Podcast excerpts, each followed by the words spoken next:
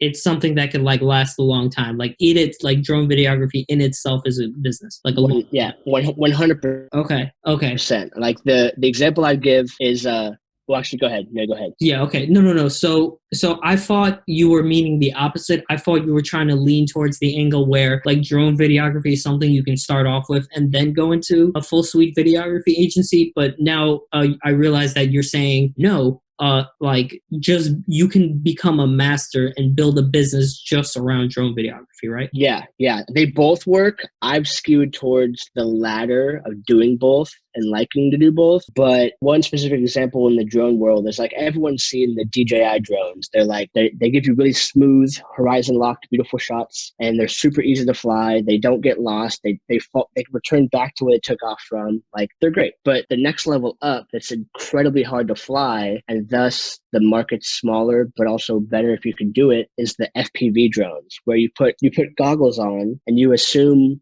the you become the lens of the drone and it's very small. It's like maybe a foot around both ways. And the, the higher end ones you can have propeller guards around them and you can fly them near people without having them chop their limbs off. So you can fly them in houses and you can fly them off axis so the benefit to this is that you can. There's a commercial by Toyota that came out recently where it starts as a picture of a bird, and then the bird jumps off the cliff, and it goes to the first person view of the bird, and he's diving down towards the street. A Toyota rolls by, and it starts to circle a Toyota. It goes under a, a post office van, back up, and then follows the Toyota more.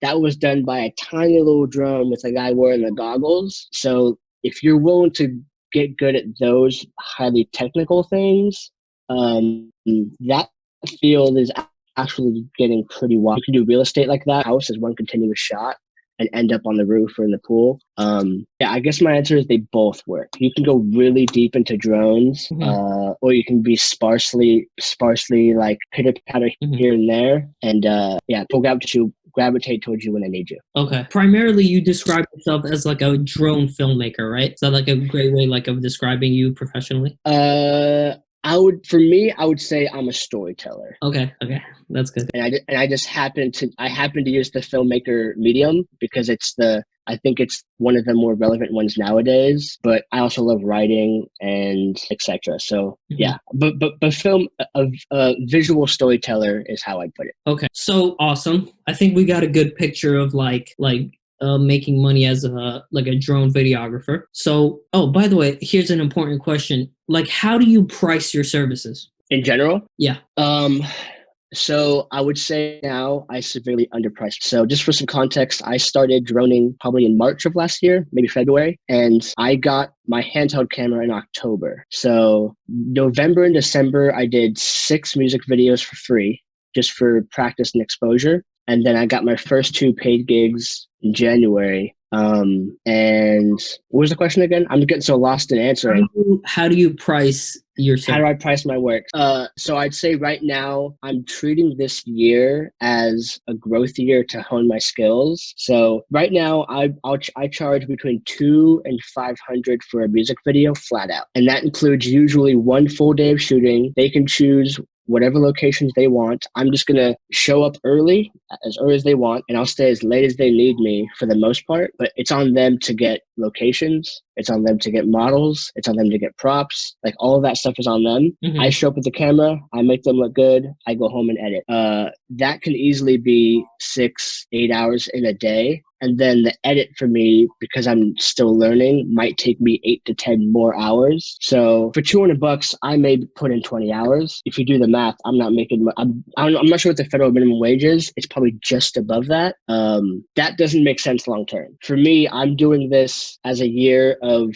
i want to get my name out there. I want to be able to get more and more efficient at my process and understand the cinematography aspects at a at a like just guttural level. Like I, I could show up and go, okay, that angle looks good, that angle looks good. So as I get better at that, I'll be able to charge more and do less. But I'm front loading all my work and acknowledging that this year is going to be a whole lot of like grinding and hustling and like eating crow so that hopefully next year and the year after that i'll be able to reap those So the first one or two years, you gotta hustle and learn. So before you start making like the big bucks, you gotta hustle and learn for like the first one or two years. That's the stage you're at. Yeah, I think I think that the amount of young kids who can buy a Sony A600 or 6000 for 600 bucks, buy a good lens for another four, and uh, have Premiere for 40 bucks a month, and then have all the time in the world, Mhm. they're gonna kill it. Like some of these kids in my area are phenomenal and they're like 21 coming out of high school coming out of college and they, they make they're making great content. And it looks great because the cameras are so good. So you have to find i think you have to find your niche in that. And if you just show up and say hey it's a thousand bucks a month because i'm used to making 25 bucks an hour and i want to make that right now making videos no one's going to pay you that and your work is just not that going to be that good. Okay, so first one or two years, you're just learning and you're probably not going to get paid that much. But instead of getting like a master's degree in, in something, you're still like, you're actually still making money. So it's, it's like a, you're basically getting like a master's degree, but you're making money. So that's pretty cool if you think of it that way. You know what I mean? That's, that, that's a great way of putting it yeah you're not like paying tuition, but like you're actually making not the best money, but some good cash and you're learning a lot because it's so hands on. But so the question is so somebody from New York is watching this and they're like, oh, in my town, there's a lot of amateur sports going on. I could really get into that. I there's not a lot of real estate. There's so many real estate agents and they have terrible footage. I could get into that. So Jacob has helped me realize that there's some, uh, I can make some serious cash doing drone footage. But so how, like, what's, how do you get your moat how do you like like fight through all this competition so like you like really uh find a lot of commercial success in in a long enough time scale Yeah, that's a good question. And just one caveat, I would say you're using New York as an example, and as a drone pilot, you couldn't pick a worse example because it's the most restrictive city for drone flying in the country. So you almost can't do drone work as a as a younger like up and comer because it's so restrictive there. But as an idea, I think two things you have in your favor are your portfolio. So are you good? What can people see by you? Is your work quality and can they trust you? Mhm. Like word of mouth is how I'm getting most of my I've done six videos, three have dropped, and I've gotten I probably have ten or so like what we would call hot leads of people who want to work with me and pay me off of those three free videos. So the return on investment I'm getting off of those videos that I deem as just so-so, but they did the job. People and people like the artist, and because they ask him, "Hey, who'd you use for your video? Do you mm-hmm. like him?" Blah blah blah and he mm-hmm. likes me, it, it spreads to the video's quality and they like they know that I'm not some sleazy guy who just wants to make 200 bucks and shoot some basic video and throw it together really fast with no no good effects. Like I'm trying to build value for this musician who's putting in like blood, sweat, and tears for their art. It's now my job to make them look as good as possible with what I can do. Portfolio and trust is the two things I think that you can control that are going to push you above everyone else. Is and, and all your values aligned. Like, do you really care about the artist's vision, Mhm. or is it like, no, no, no, that doesn't look good. I've tried that before in the past. I don't want to do that. And it's like, I don't know if they want that in their video. Like, don't don't bring too much ego into that. But yeah, portfolio, portfolio, and trust is the two biggest ones I'd say. Your your work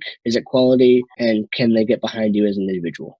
Mhm. It's kind of like an accounting firm. You know what I mean? Like accountants don't really like they're not out there on billboards or anything like that. They have to leverage relationships to like make the big bucks. You know what I mean? Something like that. So That makes sense. okay, you're not in New York, but you're in um, you're in Washington. First one or two years, you're not going to be making the big bucks probably. Figure out your niches. Figure out a niche where your values will will align with the business owners. So if you're a sports guy, stick with sports people. Uh, if you're not a sports guy or a girl, don't focus too much on the sports market, etc. And uh, number four, your main way of driving revenue is by leveraging relationships. So like make sure you build strong relationships because these things will compound into like into the channel or vehicle that will make you the most money. Would you say that's Yeah. fair? One one one one thousand percent. Yes. So you make mo- so you probably make most of your money with your uh, videography agency. Is there any other ways you make money that you like to talk about? Uh, not yet.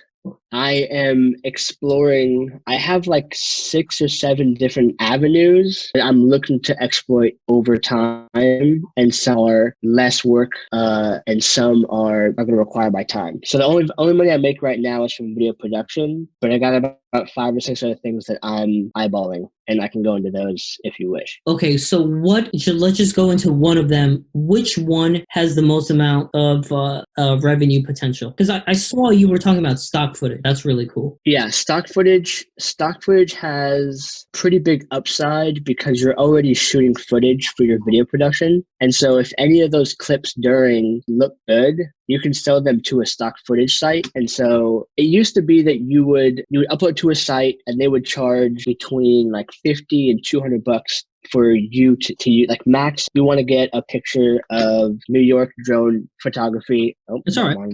back on. uh you, you want to get like a skyline of new york as a drone footage to put as like an overlay for something Mhm. you go to a stock footage site you pay 150 bucks you get it in 4k and all said and done and then that person gets 70% roughly of the commission from that site and then they take their cut. Now most sites do memberships so it's like 200 bucks a year and you can download as much as you want. And they're gonna i'm gonna get two five eight 20 whatever like I'll, it's smaller. They're hoping they, they they play in the volume game. Stock footage in my experience and from my research it's very long term as far as you're going to put in a ton of work on the front end, thousands of clips with good tags and good titles, and then you may make 500 bucks a month after two, three years. Hopefully, it's consistent. That's what you hope for is that whatever people are searching for, whether it's New York skyline or train goes under bridge or whatever it is, you're, you're investing in the, it's going to, you upload it once, and then that one clip that sells 17 times makes you 800 bucks over its lifetime. So the thing is, you know, your goal as an artist is to become as authentic as possible. Basically, what you're saying, stock footage used to be like Udemy, where you sold the course, but now it's like Skillshare, where you get like democratized and you get residual income. Yeah, If you're like, your goal is to be like your most authentic self in, in a way, because like, why would they go to you if they can find somebody else? Eventually, when you find your authenticity, you find J- where, where Jacob is the master. Why don't you just start your own stock footage like store and just sell your own stock footage? Because at the end of the day, like, there's going to be content only you're going to. Is that like feasible or you have to go with these big? You certainly could. Uh, I've seen some people who they'll use uh, Instagram marketing or YouTube ads and they'll target them to filmmakers. And like one of the big ones that I've seen is called Film Pack, Film PAC. And they, they'll have like a Hawaii package or a New York package or whatever it is, a wedding package. And for, I'm not sure what their prices are, probably around 100 bucks for that, that bundle. And it's all 4K. And what they're selling is curation. You don't have to go to Adobe Stock and type in whatever you're looking for and weed through 17 photos or videos that they're not color graded well or there's a jitter in it or whatever it is these are that you're buying the trust in this is the top of the top uh, if you're good at marketing and and uh, like their ads